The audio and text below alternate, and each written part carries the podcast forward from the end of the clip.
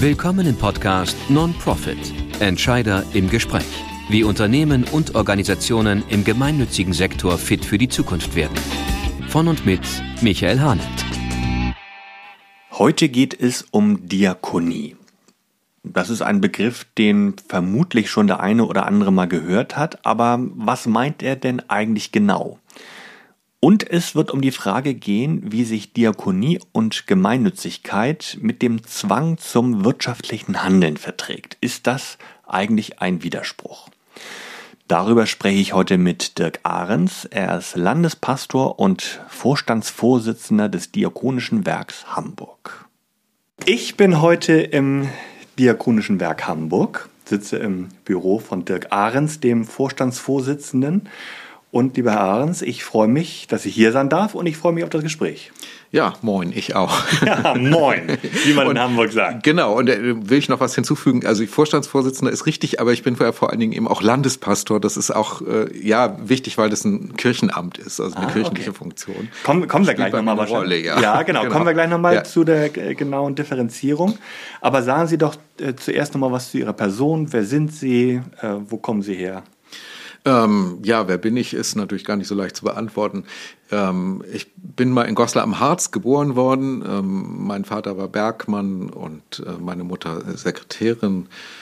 Und ähm, ja, so äh, bin eigentlich insofern das schwarze Schaf der Familie, als sonst eher nicht üblich war, sich bei uns in der Familie kirchlich zu engagieren. Es ist eher ein, ein äh, sozialistisch oder linkssozialdemokratischer Haushalt gewesen, kann man sich vorstellen, bei Bergleuten ja, so. Ne?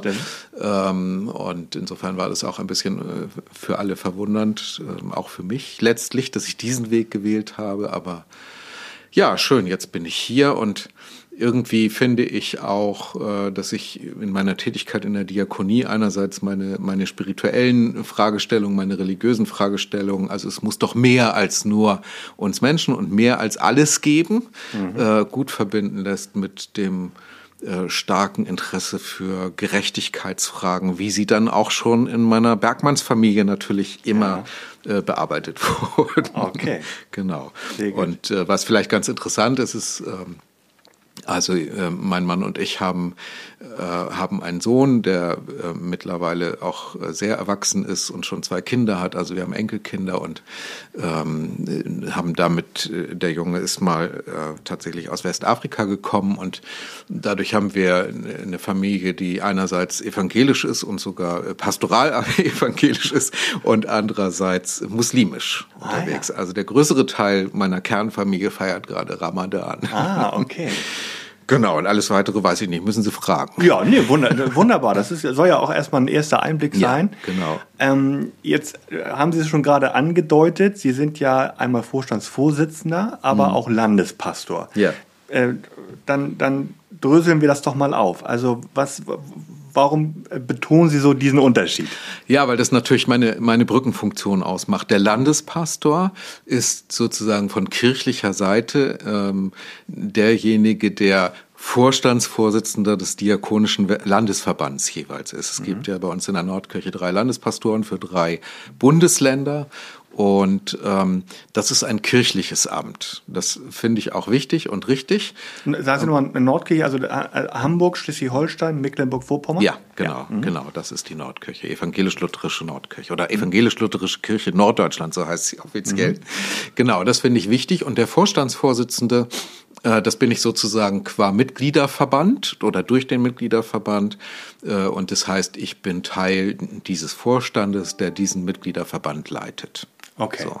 Der Landespastor ist aber gleichzeitig auch ähm, das Gesicht der Diakonie in die Stadt und ähm, hat im Grunde genommen äh, den Mitgliedern gegenüber, also äh, den verschiedenen diakonischen Unternehmen gegenüber, eine genau so eine Repräsentanzpflicht ähm, wie auch der Kirche gegenüber. Ah, okay. So. Ist also, ähm, äh, wenn ich äh, das Berufsbild eines Pastors mal beschreiben mhm. würde, dann würde ich sagen, also ein Schwerpunkt seiner Tätigkeit liegt im Predigen am Sonntagmorgen. Ist das bei Ihnen auch so? Wahrscheinlich eher nicht. Ne? Also erstens stimmt das sowieso nicht. Aha, okay. Aber das ist sozusagen der, der große öffentliche Moment in der Woche. Ne? Ja. Ähm, Pastoren haben erkennbar sehr viel anderes zu tun. Ich, dafür, ich war sehr gerne Gemeindepastor und erinnere mich gut daran, aber natürlich ist es der eine große Auftritt in der Woche ja. so. Das stimmt. Sowas mache ich auch, ist gerade jetzt Corona-mäßig nicht so angesagt, aber an sich gehört es natürlich zu meiner Aufgabe als Landespastor, bei ihren Jubiläen, also sowohl Unternehmen als auch zum Beispiel Einführung von Vorständen und so weiter ja. zu agieren und äh, das teilweise eben auch äh, zu vollziehen oder den Gottesdienst dazu zu leiten oder zu predigen. Ja. Okay. Und da hatte ich tatsächlich vor Corona gut mit zu tun. Das ist natürlich jetzt alles durch die Pandemie ziemlich weggebrochen, mhm. worunter ich persönlich auch ein bisschen leide, weil da natürlich auch Kontakte verloren gehen, die man sonst durch solche Anlässe gut hatte. Mhm. Und jetzt sind Sie aber auch Vorstandsvorsitzender ja. des Diakonischen Werkes. Äh, stellen Sie das Werk doch mal vor. Was sind so die, was sind die Aufgaben des Diakonischen Werkes Hamburg? Na, das Diakonische Werk Hamburg ist äh, Mitgliederverband für unsere Mitglieder und ähm, wir haben die Aufgabe, unsere Mitglieder gegenüber der Politik und in der Öffentlichkeit zu vertreten. Wir haben die Aufgabe für Mitglieder Verhandlungen zu führen. Also Mitglieder, das müssen wir jetzt wahrscheinlich mal für den, der das ja. jetzt nicht so genau weiß, das sind keine Personen. Nein, das sind Unternehmen. Ne? Sind Unternehmen, Unternehmen ganz genau, diakonische sind Projekte, Unternehmen. sind äh, Initiativen. Und das geht von der, der Größe, ich sag mal, Evangelische Stiftung Alsterdorf mit 6.500 Mitarbeitern ja bis zu ähm, irgendeiner Mini-Stiftung mit einem Kapital von 30.000 Euro, ja. die gar keine Mitarbeiter hat. So. Und ja. das, das ist die Bandbreite. Insgesamt haben wir, glaube ich, so 350 Mitglieder, was eine Menge ist, mit insgesamt ungefähr 22.000 Mitarbeitenden in Hamburg. Wir sprechen ja nur über Hamburg. Ähm, und das zusammenzuhalten in dieser ganzen Bandbreite, das ist herausfordernd und sehr spannend, aber auch ganz toll. Das macht auch viel Spaß. Ja. ja. Und das Diakonische Werk, das ist ja selber diakonisch tätig, ne, wenn ich das richtig weiß. Also Sie haben ja auch selber diakonische Einrichtungen, die Sie selber betreiben. Das ist eine Besonderheit. Ähm, üblicherweise ist das nicht Aufgabe eines Landesverbandes und deshalb tun wir das auch nicht als Landesverband. Mhm.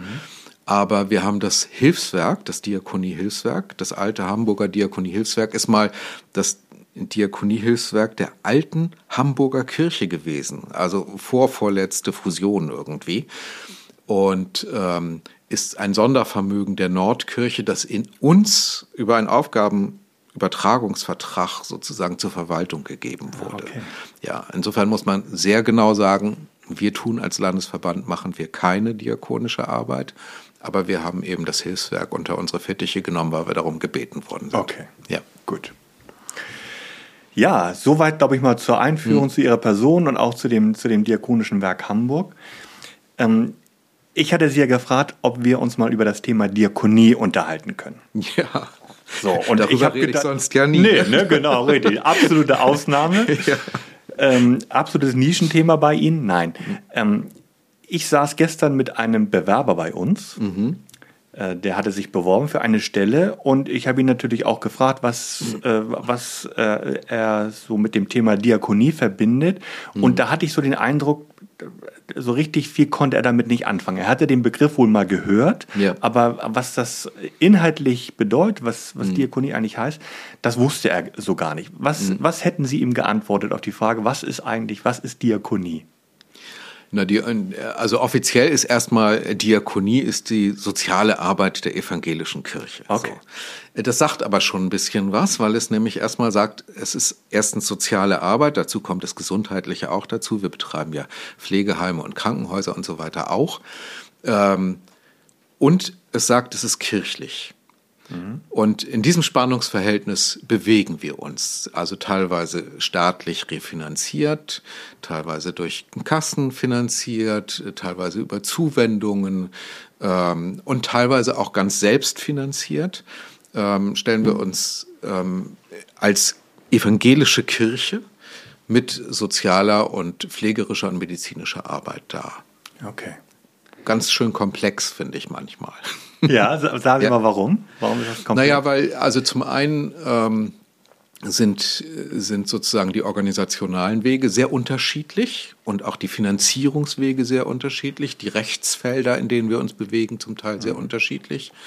Ob es ähm, so eine Altenhilfe ist oder Behindertenhilfe, Wiedereingliederungshilfe ist was komplett anderes. Ne? Ist was komplett anderes. Und wenn ich dann noch, ich sag mal, ein Krankenhaus dazu nehme, dann gerate ich noch in völlig neuen Kosmos. Mhm. Also das ist schon herausfordernd, finde ich. Mhm. Und die damit verbundenen ähm, Fragestellungen, also Finanzierung, Fachkräftemangel, ähm, um mal nur zwei zu nennen, aber Digitalisierung gehört natürlich auch da rein und so.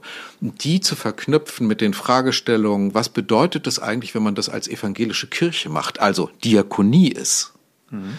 ähm, das finde ich äh, hoch herausfordernd und auch komplex. Mhm. Also um so ein konkretes Beispiel zu nennen, ähm, wenn, was wir richtigerweise tun in der Diakonie, wir nicht nur für alle da sind, sondern auch alle Menschen einladen, mit uns zu arbeiten, also bei uns Mitarbeitende zu sein. Ähm, wie sind wir dabei gleichzeitig als evangelisches kirchliches Unternehmen mhm. erkennbar. Das ist, glaube ich, eine der spannenden Herausforderungen ja. zurzeit. Genau, also zu den, zu den Spannungsfeldern, in denen Diakonie sich bewegt, da kommen wir nochmal dazu. Das ist mhm. ja tatsächlich auch ein, ein Spannungsfeld, was ich auch so empfinde. Ähm, aber vielleicht nochmal vorher, Diakonie, das hat ja eine Bedeutung. Ich habe draußen mal eine Broschüre gelesen. Ach, Diakonie ja. heißt Dienst. Ja. Dienst. Ja. ja. Wie, wie ist denn die Geschichte der Diakonie? Das ist ja nicht, das ist ja nicht so plötzlich äh, vom Himmel gefallen. Vielleicht mal so ganz kurz, wo kommt das eigentlich her? Naja, es gibt im Grunde genommen schon in der Bibel eine Geschichte, in, in, in der Apostelgeschichte. Ähm, und da stellt also die junge Jerusalemer Gemeinde fest, dass sie neben dem Gottesdienst und den damit verbundenen geistlichen Fragestellungen eine ganze Zahl von Menschen in der Gemeinde hat, die eigentlich hilfsbedürftig sind. Da geht es vor allen Dingen äh, um Witwen und mhm. teilweise auch um Waisen. So. Und ähm, dann stellt sich die Gemeinde die Frage, wer kümmert sich denn um diese Leute, weil das kann man nicht so dem Zufall überlassen. Und die Apostel waren eigentlich diejenigen, die sich primär erstmal darum gekümmert haben.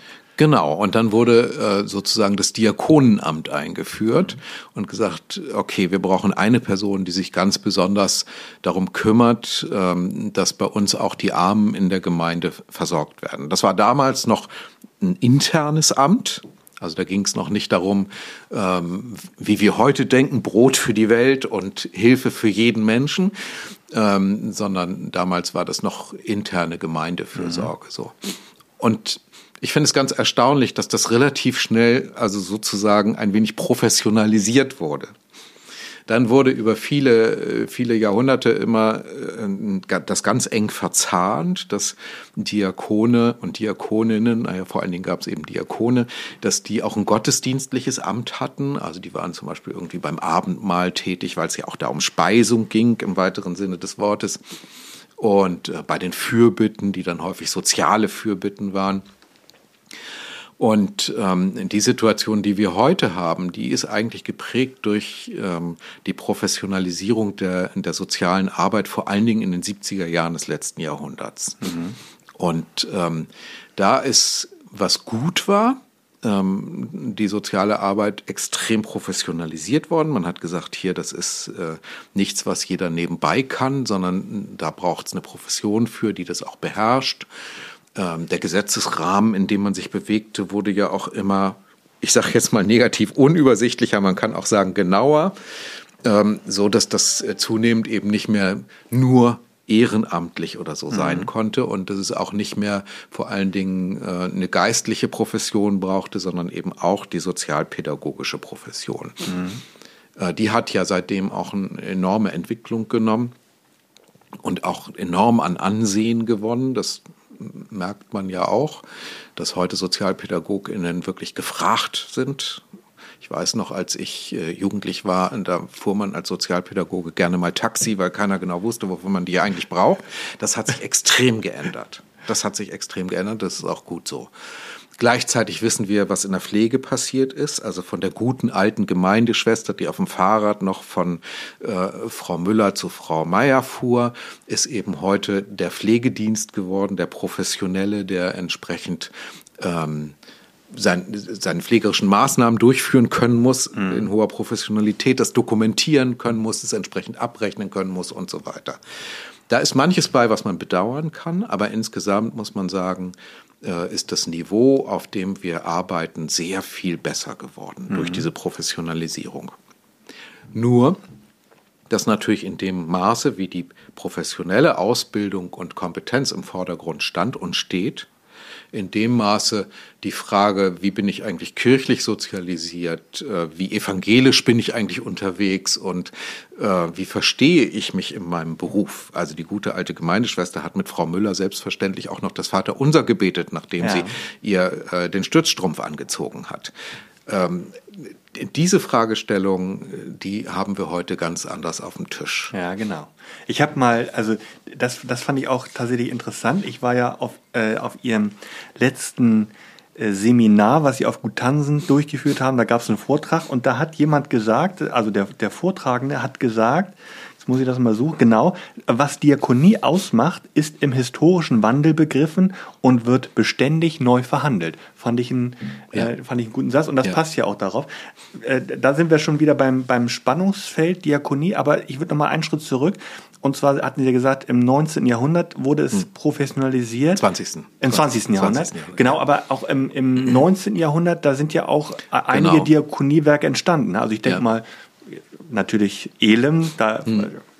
arbeite ich natürlich. ja. So, aber auch Tabea zum Beispiel, ja. Ende des 19. Jahrhunderts, auch Albertin, hm. bin ich auch der Meinung. Hm. Also das hm. hat ja im, im 19. Jahrhundert Raus, schon angefangen. Ne? Haus, Haus, äh, Haus. die Evangelische Stiftung Alsterdorf, ja. Alten Eichen und so weiter. Klar, also ich bin ja jetzt so ein bisschen nonchalant durch die Kirchengeschichte gehuscht ne, und habe äh, wichtige Stationen gar nicht erst erwähnt. Aber wenn Sie jetzt darauf hinweisen, natürlich äh, ist die Mitte des 19. Jahrhunderts äh, für die Diakonie extrem wichtig gewesen, weil in der Zeit die ganzen großen Vereine und Stiftungen entstanden sind. Mhm. Also es gab ein sehr starkes oder sehr erstarktes Bürgertum. Und das äußerte sich ähm, noch gar nicht kirchlich, sondern neben der Kirche in verschiedenen frommen Bewegungen. Also ähm, zum einen gab es eben eine ganz starke Bewegung in die äußere Mission. Man wollte also der Welt das äh, frohmachende Evangelium bringen, auch in diesen Worten. So, das war gar nicht so kirchlich organisiert, sondern über ganz viele Vereine und Verbände. Da wurde die, das Missionswerk in Hermannsburg gegründet und so. Das. Und dann gab es neben der äußeren Mission eben den Gedanken, vor allen Dingen durch Johann Hinrich Wichern, dann auch geprägt, der inneren Mission, dass man nämlich sagte, wir haben bei uns im Land so viel Not und äh, wir sind als fromme Christenmenschen, gar nicht unbedingt als Kirche, aber als fromme Christenmenschen doch herausgefordert, uns dieser Not zu stellen und hier hilfreich zu wirken. Mhm. Und in dem Zusammenhang ist sozusagen als innere Mission Diakonie entstanden. Die mhm. Diakonie, die wir heute haben. Deshalb mhm. bin ich ja heute auch äh, Vorstandsvorsitzender des Landesverbandes für innere Mission. Okay. Und diesen Titel, der klingt ein bisschen verstaubt. Den nehme ich aber doch immer wieder gerne als Anreiz, weil der nämlich genau auf diese Profilfrage, also wie erkennbar ist Diakonie eigentlich als evangelisches Werk, mhm. äh, rekurriert und immer wieder deutlich macht, ähm, hier geht's um, ich sag mal, Mission ist heute ja ein, ein schwieriger Begriff, deshalb sage ich mal auf Englisch, um die Mission. Also mhm. was ist sozusagen unser Mission Statement? So. Die Jugendlichen verstehen das wieder. Ja, ja. ja die, was ist deine Mission? Genau, genau. Ja. Ja, spannend. Ähm, jetzt haben Sie ja schon mehrfach angedeutet, dass die Situation heute sich deutlich unterscheidet von der, von der damaligen Situation. Also ich sag mal zum Beispiel 19. Jahr, 19. Mhm. Jahrhundert, wahrscheinlich auch ein Stück weit 20. Jahrhundert. Da war ja, und jetzt schaue ich mal aus der Vogelperspektive, da war ja die Kirche insbesondere auch für die, für die Unterstützung der Armen und der, der Bedürftigen zuständig. Da gab es ja noch nicht so diese staatliche Unterstützung sondern mhm. das war ja, da war ja eher die, die Kirche sehr stark eingebunden, hat das als ihren Auftrag, als ihre Mission äh, empfunden. Mhm. Ja, tatsächlich ja gar nicht erst die Kirche. Ja. Sondern, also wenn man sich anguckt, zum Beispiel die Entstehung des Rauen Hauses und Johann Hinrich Wiechern, das waren ja, und auch die ganzen Vereine, die heute sozusagen selbstständige diakonische Werke sind, es gehört meines Wissens dazu, ja. Äh, das waren ja alles Vereinsgründungen oder Stiftungsgründungen neben Kirche. Ja. Wo fromme Christenmenschen, so haben sie sich damals bezeichnet, von sich aus gesagt haben, wir nehmen hier ein Problem wahr und dem stellen wir uns. Ja. Und es gab durchaus eine heftige Kritik, also von, von auch Johann Hinrich Wiechern ist es ja überliefert, an der Kirche, dass sie sich dieses Problems nicht annahm. Ah, okay. so. Insofern war das fast auch sowas wie eine kirchliche Reformationsbewegung, das muss Ja. man auch sagen, neben der Kirche. Ja. Die Vereine und Verbände, bei der äußeren Miss- Mission ist es fast ähnlich so gewesen. Mhm. Auch ganz viele Vereine, Verbände, Stiftungen. Mhm. Gut, ich habe das jetzt einfach mal zu- zusammengefasst. Sie haben das jetzt nochmal deutlich differenziert. Aber ich sag mal, dann war das auch das, das kirchennahe Umfeld, so kann man das, glaube ich, dann sagen. Es gab kein kirchenfernes Umfeld, weil, Ja, es war weil zu der Kirche. Zeit, Es war- weil zu der Kirche. Zeit ja ähm, tendenziell war es ja ein Skandal, ungetauft äh, in diesem Land zu leben. So, Ja. ne? Das äh, muss man sich einfach klar machen. Insofern gab es eine große Selbstverständlichkeit, mit der man in irgendeiner Weise Christ war. So, ob man Mhm. deshalb zum Gottesdienst ging oder nicht und ob man, äh, wie bekenntnisstark man sich empfand oder nicht. Und aus dieser christlichen Perspektive heraus hat das Bürgertum des 19. Jahrhunderts sozusagen bürgerschaftliches Engagement begonnen an ganz vielen Orten. Und das machte sich eben an diesen entweder den sozialen Themen fest, sprich innere Mission, oder es machte sich fest an den ähm, Missionsfragen im Sinne von, äh, wir müssen den Menschen das Beste, was wir haben, nämlich das frohmachende Evangelium, Evangelium, weltweit mitteilen. Ja, okay. Ja. So, und diese Zeiten, die haben sich jetzt ja deutlich geändert. Absolut. Absolut. So, da stimmen Sie mir zu. Jetzt stelle ich mal etwas provokant die Frage, wenn sich, wenn sich diese Zeiten so stark geändert haben, warum braucht es noch Diakonie, wo ja der Staat sehr, sehr viele Aufgaben übernommen hat? Ne? Also was, was Fürsorge anbetrifft, was Sozialhilfe an, anbetrifft. Warum braucht es heutzutage noch Diakonie? Frage jetzt mal den Landespastor ja, des ja, Diakonischen was, Werkes. Was der wohl jetzt sagt. Ne? was der mir jetzt sagt. Nein, also ähm, da, da antworte ich jetzt mal als allererstes als Staatsbürger. Als Staatsbürger sage ich, dieser, äh, in diese Bundesrepublik Deutschland ähm, bezieht ja sozusagen den Wertekanon, aus dem heraus dieses Land existiert, ähm, aus der Vielfalt der Bevölkerung. Und die Vielfalt der Bevölkerung bildet sich ab in Gewerkschaften, in Parteien, in Religionsgemeinschaften und so weiter. Und deshalb macht es Sinn, dass diese Vielfalt der Bevölkerung sich auch beteiligt an der Lösung der Probleme in diesem Land. Und das ist doch eine gute Sache, dass ich, wenn ich ähm, möglicherweise ähm, überzeugt äh, Christin bin und ich erkranke und ich brauche Pflege, dass ich dann sagen kann, ich möchte bitte, dass mich hier ein christliches Unternehmen begleitet und betreut. Und genau das Gleiche wäre für den äh, erkrankten Gewerkschaftssekretär, der sagen kann, also ich möchte hier eher was SPD oder Gewerkschaftsnahes haben oder so. Ich weiß, dass das vielen Menschen nicht mehr so wichtig ist. Aber ich glaube, dass die, die unterschiedlichen Wohlfahrtsverbände, die wir im Land haben, plus die ähm, äh, privatwirtschaftlichen Unternehmen, die ja sehr angewachsen sind, eine Vielfalt repräsentieren, die für unser Land wichtig ist. Und dass das eben gerade nicht äh, sozusagen alles durch den Staat gemacht wird. Das hatten wir ja mal, also diese Gleichschaltung äh, äh, zwischen 33 und 45 und das ist Gott sei Dank vorbei. Okay. Ja. Und dann finde ich äh, die andere Seite, ähm, solange es Not in diesem Land gibt, und ich befürchte, wir beiden werden nicht erleben, dass es das mal nicht gibt, solange es Not in diesem Land gibt, wird es Christen geben, die finden aus ihrem christlichen Glauben heraus, so wie möglicherweise andere aus ihrer Gewerkschaftsidentität heraus oder so, sagen, wir wollen hier helfen. Und Diakonie ist eine Institution, in der man das dann tun kann. Okay. Jetzt haben Sie das schon so ein bisschen angedeutet. Es gibt auch andere Anbieter, die eben äh, helfen und unterstützen, privatwirtschaftliche. Wa- Was ist aus Ihrer Sicht das Besondere an Diakonie im Vergleich zu privatwirtschaftlich organisierter, zum Beispiel Altenhilfe? Nehmen wir mal das Beispiel. Also das Erste würde ich erstmal sagen ist, äh, und das trifft dann nicht nur auf Diakonie zu, sondern auf Wohlfahrt allgemein, äh, dass hier äh, Gewinnorientierung gegen Gemeinnützigkeit steht. Das finde ich einen wichtigen Unterschied und ich merke auch immer wieder, dass das durchaus für Mitarbeitende auch wichtig ist. Ähm, mhm. Wir sind hier nicht der Himmel, ne? wir sind hier nicht der Himmel auf Erden. Das ist, kriegen wir alle nicht hin, auch wenn wir ein christliches Unternehmen sind. Aber was wir hinkriegen, ist, dass wir unseren Mitarbeitenden sagen können, und das stimmt dann eben auch so, ihr arbeitet nicht für den zweiten Porsche des Besitzers. Und ihr arbeitet mhm. auch nicht für eine Gewinnausschüttung an die Stakeholder. Und ihr arbeitet nicht äh, für eine weitere Immobilie der Eigentümergemeinschaft, sondern ihr arbeitet für dieses Unternehmen. Und alles, was ihr an Gewinnen erarbeitet, wird in dieses Unternehmen wieder eingespielt. Und dazu kommt noch was Zweites, was ich auch total wichtig finde. Das ist unsere strikte Tariforientierung.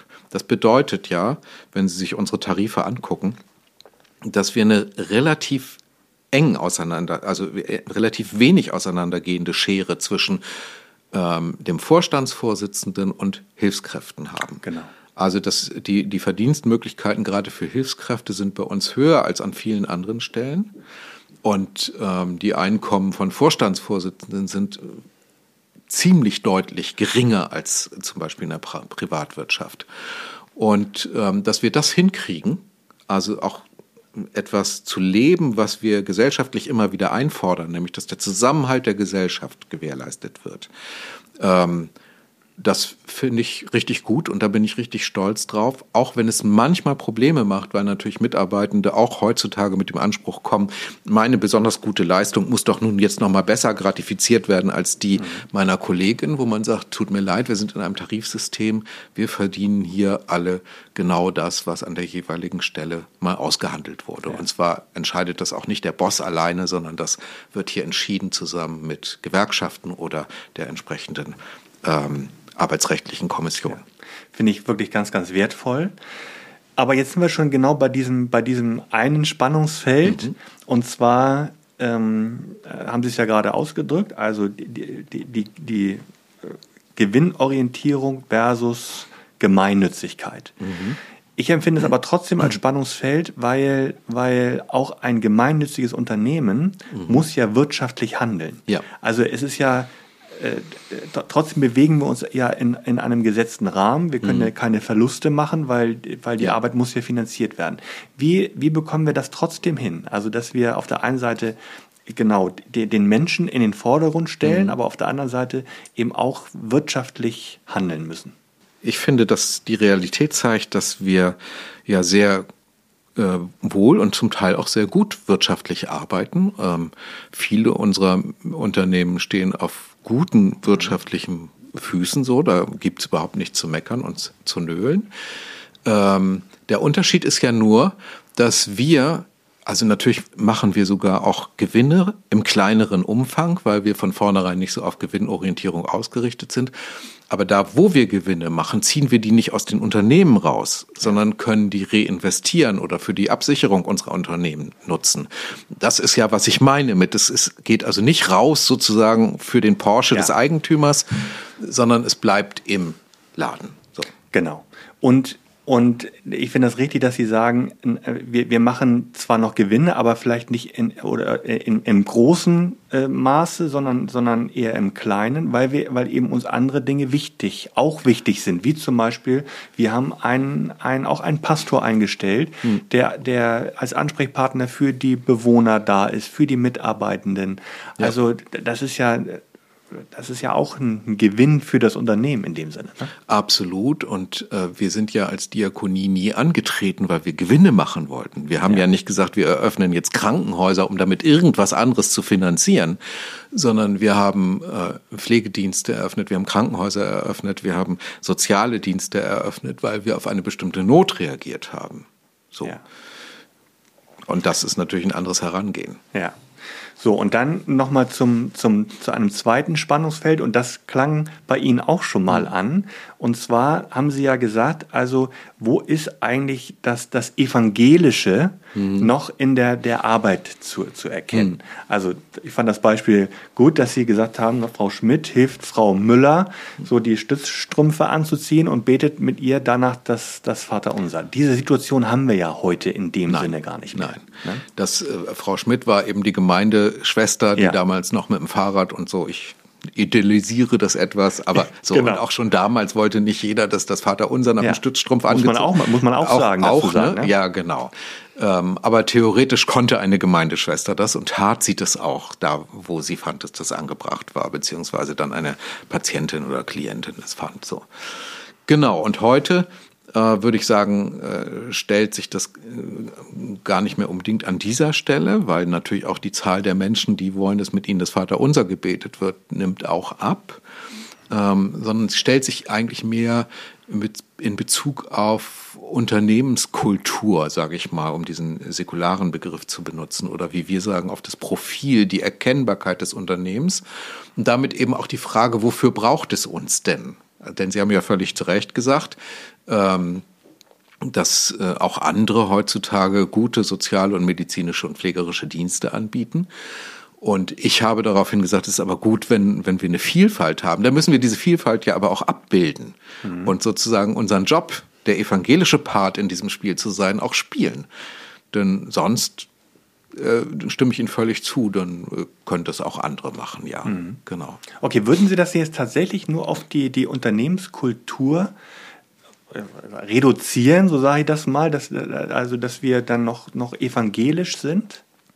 Also das ist zumindest ähm, ja sozusagen die neue Gesetzeslage. Es gibt ja äh, das sogenannte Mitarbeitsanforderungsgesetz und das besagt ja, also was wir alle einhalten müssen.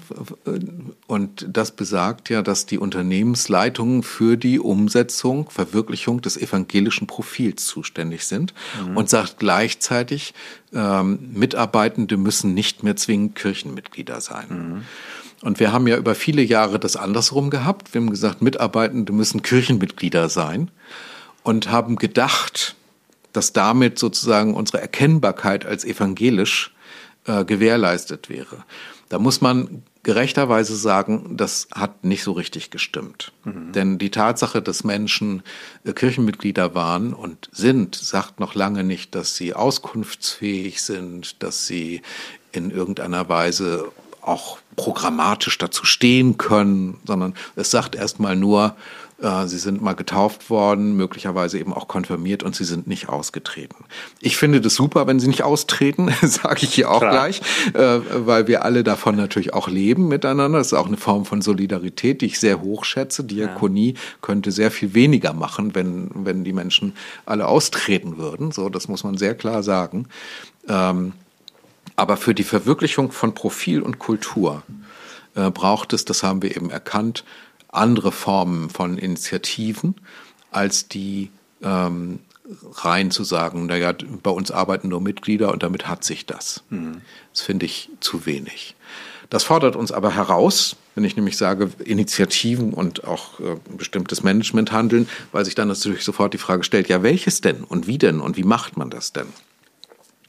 Und insbesondere ähm, heutzutage ja nicht nur im Blick darauf, dass man bei uns nicht mehr evangelisches Kirchenmitglied sein muss, sondern dass wir nicht zuletzt aufgrund des Fachkräftemangels, aber auch darüber hinaus äh, es heutzutage mit Menschen zu tun haben, die nicht nur nicht evangelisch sind, sondern möglicherweise Buddhistin sind oder Muslim oder gar nichts glauben wollen oder so. Das, diese ganze Bandbreite von KollegInnen haben wir ja. Mhm. Und ähm, ich finde das, finde das äh, biblisch sehr begründet, weil überall in der Bibel immer wieder wird zur Nächstenliebe aufgefordert und es gibt keine Stelle, wo es heißt, aber vorher musst du das richtige Bekenntnis sprechen. Mhm. Das heißt, das ist sozusagen eine Aufforderung, die an jeden Menschen ergeht. Hilf dem, der in Not ist. Und äh, das Musterbeispiel biblische Geschichte ist ja immer der barmherzige Samariter, von dem Jesus erzählt. Und dieser barmherzige Samariter, der hier so vorbildlich ist, auch für die Diakonie, ist ja weder Jude noch Christ noch so. Das wünschen wir uns manchmal, ne? Das, äh, warum erzählt Jesus nicht das Gleichnis so, dass es ein, ein evangelischer Christ ist, der der, der, der da hilft. Macht er ja ganz bewusst nicht. Macht er ganz bewusst nicht. Und wenn er das erzählen würde, würde uns das ja sehr viel schwerer machen, äh, auf zum Beispiel äh, evangelisches Bekenntnis unserer Mitarbeitenden zu verzichten. Jesus erzählt aber ganz bewusst davon, dass hier jemand der Helfende ist, als Vorbild, äh, der eben nicht das richtige Bekenntnis spricht. Und das heißt, so wie Jesus das hier als Vorbild darstellt, und wir haben uns als Diakonie diese Geschichte immer ganz besonders zu Herzen genommen. So können auch wir und sollen auch wir hier handeln und sagen, die Tatsache, dass du ähm, uns helfen willst zu helfen, die ist super. Und wir werden das nicht limitieren dadurch, dass wir vorher sagen, aber du musst erst das richtige Bekenntnis ja. sprechen. Ja. So, das ist aber eine neue Herausforderung an mhm. uns. Ja. Ja, ähm, und ich finde ich finde es auch noch etwas Besonderes, dass, dass eben diakonische Werke auch den Rahmen dafür geben, zum Beispiel äh, dass Andachten durchgeführt werden, dass, dass Menschen, wenn sie versterben, dann ausgesegnet werden. Mhm. Das ist ja auch nochmal, mhm. finde ich, ein ganz besonderer Wert auch, ja. auch äh, von, von Diakonie, dass solche Räume dann eben auch eröffnet werden. Das gehört ganz bestimmt dazu. Es gehört grundsätzlich eine gewisse Religionssensibilität dazu. Ich hätte äh, zum Beispiel die Erwartung, dass ähm, bei uns möglicherweise in, in der Arbeit mit assistenzbedürftigen Menschen oder in Jugendwohngruppen oder so ähm, das Thema Religion nicht ausgeklammert wird, sondern, ich sage es mal ganz weltlich, als Resilienzfaktor zum Beispiel ernst genommen mhm. wird. Ähm, also, dass diakonische Einrichtungen bitte niemals Einrichtungen sind, in denen gesagt wird, es ist uns hier egal, was du glaubst, sondern eher Einrichtungen sind, in denen gesagt wird, erzähl uns, was du glaubst und erzähl uns, wie es dich stärkt. Mhm. So, weil wir als evangelischer ähm, Wohlfahrtsverband eine Sensibilität für die Wichtigkeit und die Schönheit und auch den Wert von religiöser Haltung haben. Mhm. Aber das ist ein anderer Angang als sozusagen der frühere missionarische, ja, nach dem Motto, genau. wir machen das hier, um aus dir einen anständigen Christen zu machen, sondern heute zu sagen, wir sind hier, ähm, weil wir ein besonderes, besondere Sensibilität hoffentlich äh, für das Thema Religion an sich haben. Ja. Prima. Ja. Und damit, damit ja, ja. um das noch zu sagen, das merken wir ja auch. Und damit können sich zum Beispiel überzeugt muslimische Mitarbeitenden auch gut dann identifizieren. Ja. Ähm, also wir haben äh, durchaus Unternehmen und auch, ich kann es auch hier aus dem Haus sagen, dass manchmal, also die Träger, die engagierten Träger des Profils gar nicht unbedingt äh, die evangelischen Christen sind, sondern mhm. zum Beispiel dann auch mal Muslime oder mhm. so. Und wir haben es interessanterweise ähm, an einigen Stellen gemerkt, jetzt in der Diskussion um den assistierten Suizid, ähm, dass gerade muslimische Mitarbeitende in Pflegeeinrichtungen, dort wo das diskutiert wurde, ähm, sehr klar das Signal gegeben haben, mit uns gibt es hier keinen assistierten Suizid ähm, aufgrund einer sehr radikalen Haltung zum Lebensschutz, äh, dem ich persönlich nicht an allen Stellen folge, aber ähm, wo ich doch sehr begrüße, dass in unseren Einrichtungen dann auch ähm, Haltungen vertreten werden und Positionen vertreten werden, ähm, die nicht gleich sagen, naja, anything goes oder so, mhm. sondern das würde, finde ich, auch zu unserem Profil gehören, dass wir solche Themen sehr ernsthaft diskutieren und verhandeln und auch die schwierigen Seiten daran erkennen. Ja. Toll. Zum Schluss noch äh, eine letzte Frage. Was, ähm, was motiviert Sie persönlich, sich für, für Diakonie und, und für diakonisches Handeln einzusetzen? Ich glaube, dass, ähm, also das ist ja auch immer eine sehr biografische Frage. Ähm, ich glaube, diese Vermischung klingt so negativ, meine ich gar nicht negativ. Ich meine es wirklich sehr positiv. Die Vermischung von ähm, Spiritualität, religiösen Grundhaltungen, meinem Sein als Christ, meinem mich in Gott geborgen fühlen, ähm, mit der virulenten Gerechtigkeitsfrage. Mhm. So, das, ähm, und deshalb freue ich mich auch sehr, es wäre wär mir zu wenig, äh, wenn, wenn ich nur Vorstandsvorsitzender wäre, damit kehren wir zum ja. Anfang zurück, ähm, und als Vorstandsvorsitzender sozusagen einen Unternehmensmitgliederverband führen würde und deshalb ähm, Cheflobbyist der, der Unternehmensmitglieder wäre, sondern ich bin sehr dankbar dafür, dass ich auch Landespastor bin und als Landespastor immer auch aufgefordert bin, im Sinne äh, der biblischen Aussage, suchet der Stadt Bestes, ähm, mich immer wieder auch zum Anwalt der Menschen in Not zu machen und nicht nur zum Anwalt der diakonischen Unternehmen, weil da doch ja manchmal Interessenunterschiede sind. Ja. So. Ähm, das finde ich ganz beglückend an dieser Kombi. Ja, toll.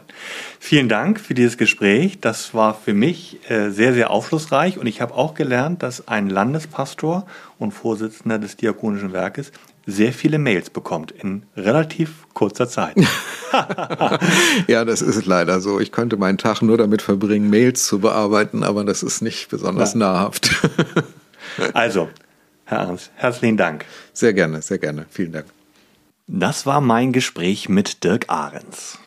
Ich freue mich weiterhin über Fragen oder Feedback. Schreibt mir gern eine Mail an podcast.non-pro.fitch. Zum Schluss darf natürlich das nachdenkenswerte Zitat nicht fehlen. Diesmal stammt es von Martin Luther. Den Menschen dienen, den Dankbaren sowohl wie auch denen, die uns nicht danken, das ist ein Mann. Und ich ergänze, und eine Frau.